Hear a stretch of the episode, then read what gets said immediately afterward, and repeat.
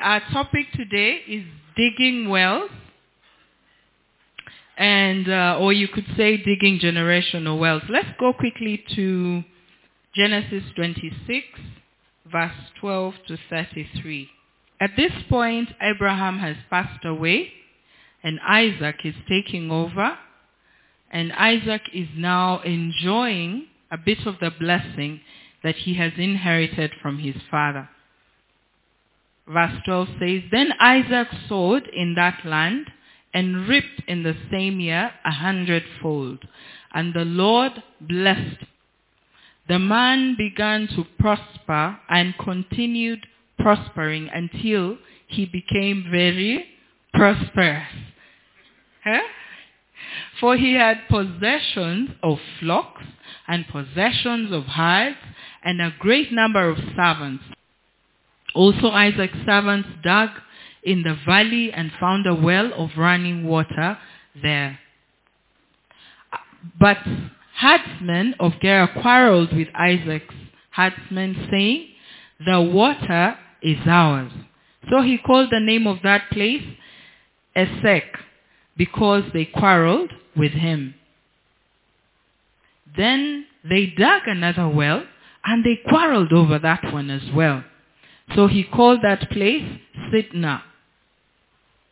He moved, he moved there and dug another well, and they did, they did not quarrel over it.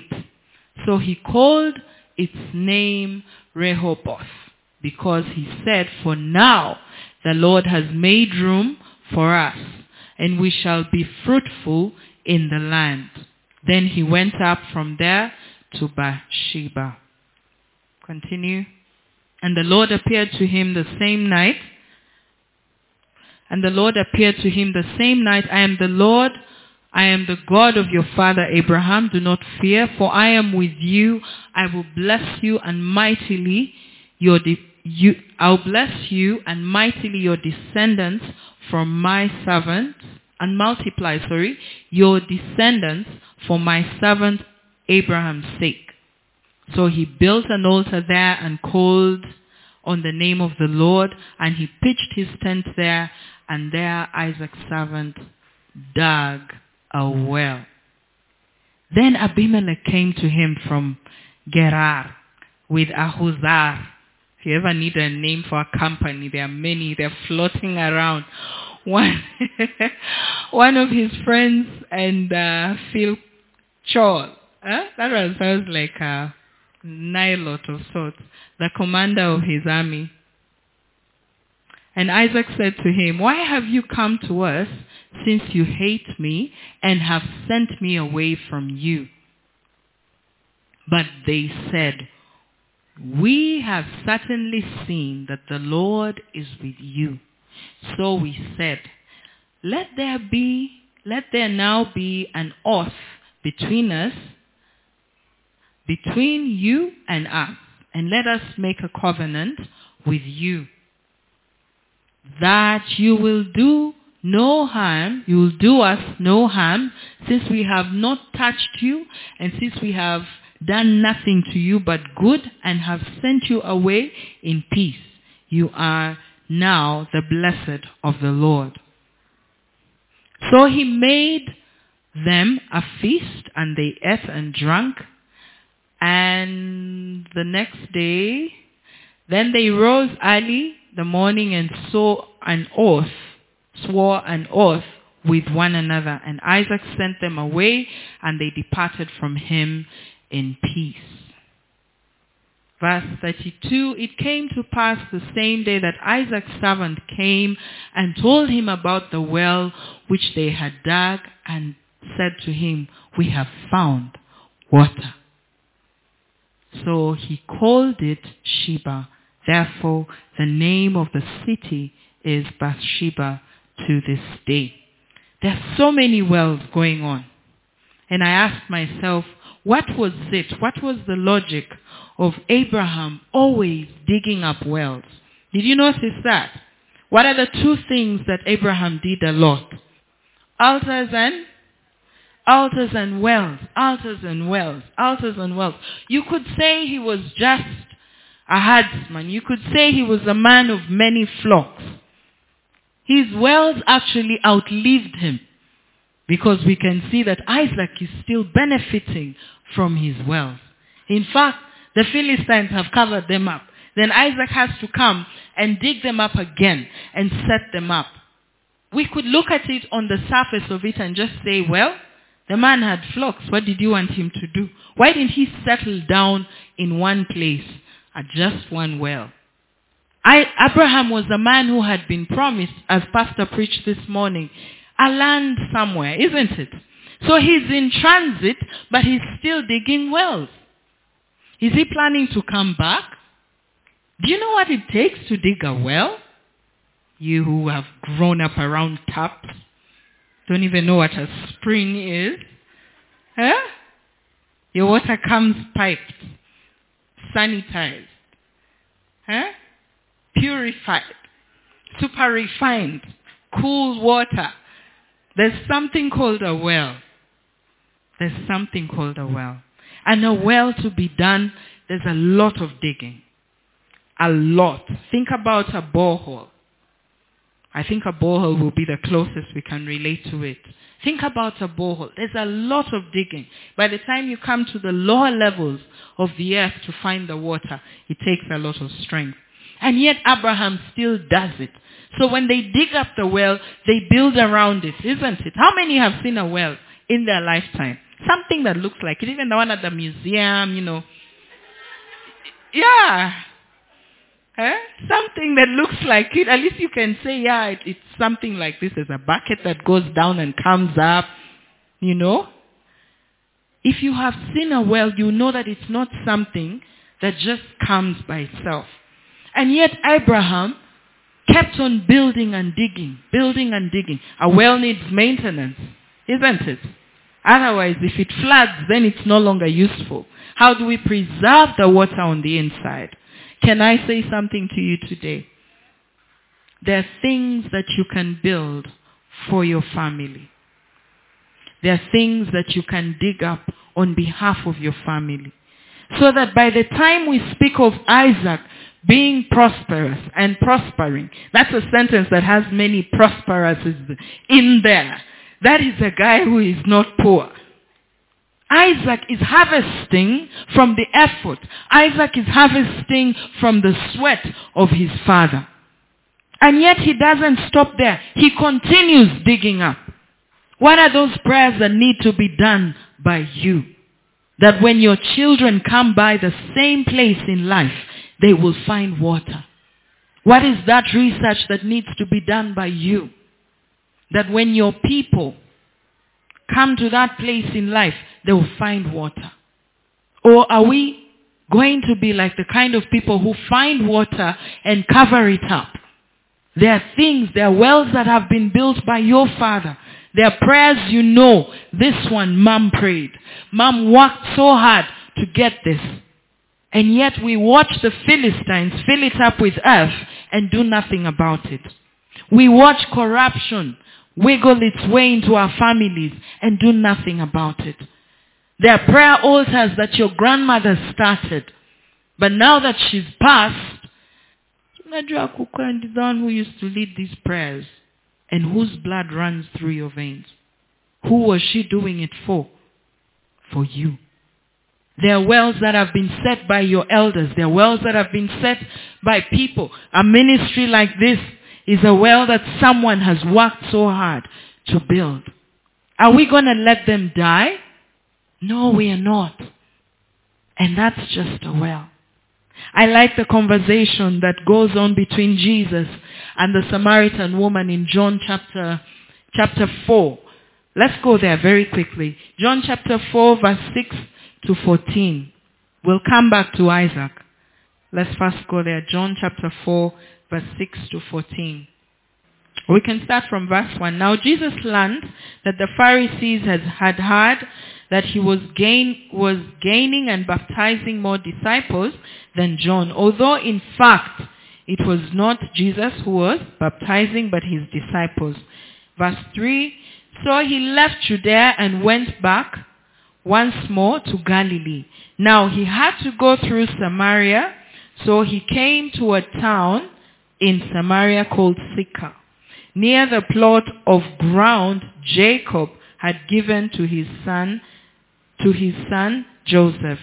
Jacob's well was there, and Jesus, tired as he was from his journey, sat down by the well. It was about noon. When a Samaritan woman came to draw water, Jesus said to her, Will you give me a drink? His disciples had gone into the town to buy food. The Samaritan woman said to him, You are a Jew. I am a Samaritan woman. How can you ask me for a drink? Now Jews do not associate with Samaritans. Jesus answered her, If you knew the gift of God and who it is that asks you for a drink, you would have you would have asked him and he would have given you living water. Sir, the lady said, you, you have nothing to draw with, and the well is deep. Where can you get this living water? Are you greater than our father Jacob, who gave us the well and drank from it himself, as did also his sons and his livestock? So this well building thing is a legacy, isn't it? Yeah? There's a thing that Abraham's family was well known for. Wells and altars. Okay? We continue. Verse 13. Everyone, Jesus answered, who drinks this water will be thirsty again. But whoever drinks the water I give them will never thirst. Indeed, the water I give will become in them a spring of water welling up to eternal life. And you know the story, or welling up to everlasting life in some of your versions. And you know the story. But there's an interesting thing here that there's a way your, your family can have a lifeline that is not just limited to the things you know. We like to to work so hard and establish a, a, a, money trail, so to speak, so that when our, fa- when our children come to this point, there's some insurance. Somebody say insurance. That's our version of wealth today, isn't it?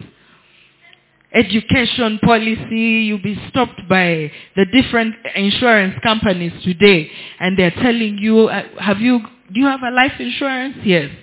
Do you have, what about an education insurance? You say yes. What about insurance for the appliances in your house? The person is determined to sell insurance to you. Why? Because it's become a lifestyle, isn't it? To establish, to throw your resources ahead of you. Or to throw your resources behind you for the older generation. But I want to tell you something that Jesus introduces another thing. That the resources that we might throw ahead or behind will run out. But there is a resource that he can give you that will be not just a well. The difference between a spring and a well is that a spring, the water is flowing. It's not limited to that spot. But a well, it's in that spot, isn't it? And yet he promises that it will not just be a spring. It will go all the way into everlasting life. What kind of water would that be? The kind where you never thirst again. The kind where you don't need a bucket. The woman asked, what do you have to draw with it? We have systems in place to link us to the things we have built over time. Some of us cannot worship unless there's someone on the keyboard. Say hallelujah. Those are buckets. Some of us cannot pray unless we're in a secluded place. Some of us have come up with all sorts of things to make that connection. We need something to draw all these things. And yet Jesus promises that the water he gives to us, the answers he gives to us, the solutions he gives to us will, will not just be for us, but they will flow out to other people. I want to ask each one of us. I hope you have paper and pen. Do you? You have paper and pen? Can you kindly write down three things And we're going to pray about them. Write down three things that you want to do for your generation, for your lineage. A thing that you can pass on to your children. And don't tell me I want to build a house. Because that one can be accessed by the Philistines. Do you know the Philistines? Do you know the Philistines team? Like the bank, you know, when you default, when you default on your loan, eh, they fill it up with us. Huh? Write down some three things. Three things that we, we're going to pray about that today. What is this thing, this legacy I want to leave for my family? What is this lifestyle change? What is this habit? What is this thing in my spirit that I want, Lord? The same way Abraham set up altars and wells for his children. We see even Jesus sitting at one of Jacob's wells. A lifeline for his generation. A lifeline for the people ahead. What are those three things that you want to do? And we're going to pray about them. Our lives must not just be lived in, in view of ourselves. But a legacy only makes sense if it goes ahead of you, if it outlives you actually. Amen? Have you written them down? There are people whose pens look like eyes because I'm not seeing any pens. I'm just seeing eyes going up and down. I'm assuming they're writing on phones. Eh, forgive me. Me, I'm used to paper and pen, you know. Three things. Three things that we want to seriously take time and pray about. Take your time. Take your time and think about it. Remember, a well needs to be dug. A well needs to be built. And a well needs to be maintained. It needs to be dug. It needs to be built. And it needs to be maintained. Okay. Now, we continue. Write down another two or three things that you think have clogged up the other wells that you have received. How many grew up in a family where there was prayer altar? Some kind of prayer altar, some family altar, and if it's like once in six months when grandma calls all of you, you know, you know, something. There was prayer in the family, not just before a wedding. You know the one for rural Rurasho, like, yeah? You have that? How many can think about as a culture that you received that is worth preserving? You know we rush to the altar to receive and yet we haven't maintained what we've been given. We rush to the altar to ask, Lord give me and Lord give me. And there are many other resources within our reach that have not been maintained or have not been built. The Bible talks about Isaac building or his servants finding another well. He did not sit idle like a spoiled child. He continues with the father, father's legacy. And that's on the face of it. How many things have we received at this altar that we need to maintain? How many things have been spoken in your life that we're not doing anything about? I see a well with grass growing on the side. Grass coming out from the bottom. The water is green, but it could have been maintained. Sometimes the water becomes green because algae has grown, because no one has drawn water from it. Because if that water was always being drawn out, the algae wouldn't have had a chance to grow. So it's not that the water is not there, it's that you've not accessed it. How many have asked their parents, what did you see when you used to pray for me? What promises did God make when you used to pray for me? I see people who have wells around them but are not drawing from them. You have relationships that would otherwise grow you, but you're not drawing from them. And yet we look for another well. We have altars around us that we are not maintaining. May God have mercy on us. as we get rid of the Philistines, as we fight for more territory, can we maintain what we've been given? Can we maintain what we've been given? Can we connect with what we have available? Can we focus on building? Every place that you access is an opportunity to put up an altar. You know that. Every moment you sit with someone, we could sit and gossip for a long time and the stories are endless. Or we could even take just the 15 minutes and say, you know how good, how good God has been to me. That is an altar. We don't build physical altars anymore. Besides this one. Because we carry them where? In our hearts. Have you finished writing down? You've written down something? You've written down altars, you've written down wells, you've written down something that you want to leave behind to somebody. Are you willing to share with someone else about it? Mm. Mm. Accountability is key. Accountability is what? Is key. Accountability is key. If nobody knows it was supposed to be done, it will never be done. Cindy, I don't know if you're like me and see Molly smiling quietly, eh? happy that nobody knows what she's supposed to do. Why don't you stand up on your feet, kindly? Stand up on your feet. The first thing I'd like us to do is to repent for not being good stewards. I'd like us to repent for not being good stewards. I'd like us to take time and think of all the things God has given to us that we've taken for granted, all the opportunities. We speak of asking for the nations, and we won't even take charge of the territory we've been given. We speak of, Lord, expand my reach. Use me, Lord. And yet he expects us to be good stewards of what we've been given. How much time is wasted when we could have done more? When Jesus converted the bread and the fish and multiplied it, he said, collect what was left. He was not wasteful. Collect what was left. Bible says they collected 12 baskets.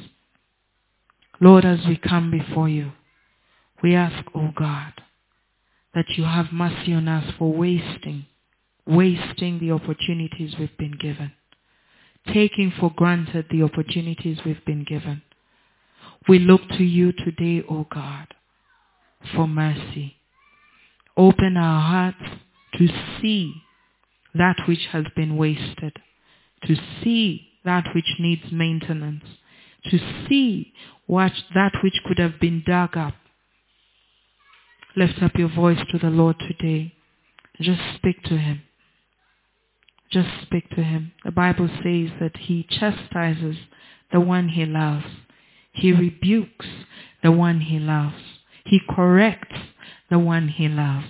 And I pray that even as we go into this area, we'll take it on with love. Lord, we ask that you have mercy, O God.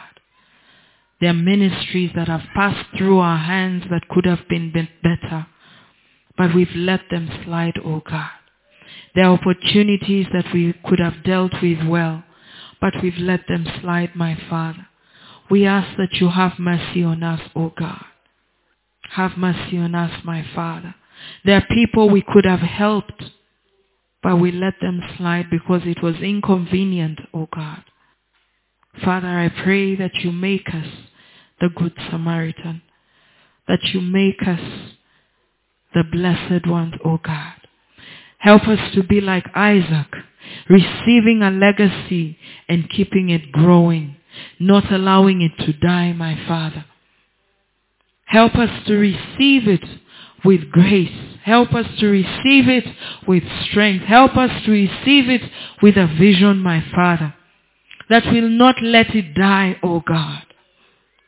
Open your heart to the Lord this afternoon. Open your heart to the Lord this afternoon. Jesus, Jesus, Jesus. There are people with relationships that could have ended better. There are people with relationships that could have been managed better. An apology could have saved a lot of trouble. Some resources could have been managed better. And yet we cry out, Lord, have mercy and give us more. In this moment, Lord, there's access we've been given to opportunities to minister, to opportunities to do business, opportunities to serve, opportunities to stand by someone. And yet we've not been faithful. Lord, we ask that you have mercy. We have allowed the Philistines to clog the wells that have been built over a long period of time. We have allowed the Philistines to take over the legacy that we have received after blood and sweat. Lord, we ask for mercy. Lord, we thank you this afternoon for Jesus. We thank you this afternoon for Jesus. You came to redeem. You came to restore. If you're out there and you're thinking you wasted a lot of opportunities, this message is not to give you condemnation, but to make you wiser in your decisions. This message is to call you to work much harder than you have before. For a day will come when you need to dig another well. A day will come when you need to establish another well. A day will come when you need to fulfill another task. Lord Jesus, lift up your hands everyone, if you may. Lord Jesus, would you say that after me? Lord Jesus, we come today asking for mercy for the opportunities we've wasted we receive your forgiveness. We ask, O oh God, that you open our eyes to new assignments, O oh God. But as you do that, my Father, show us the ones we already have. Equip us to build. Equip us to maintain the opportunities that we have. Equip us to build. Equip us to maintain the opportunities that we already have. In Jesus' name. Why don't you clap for Jesus?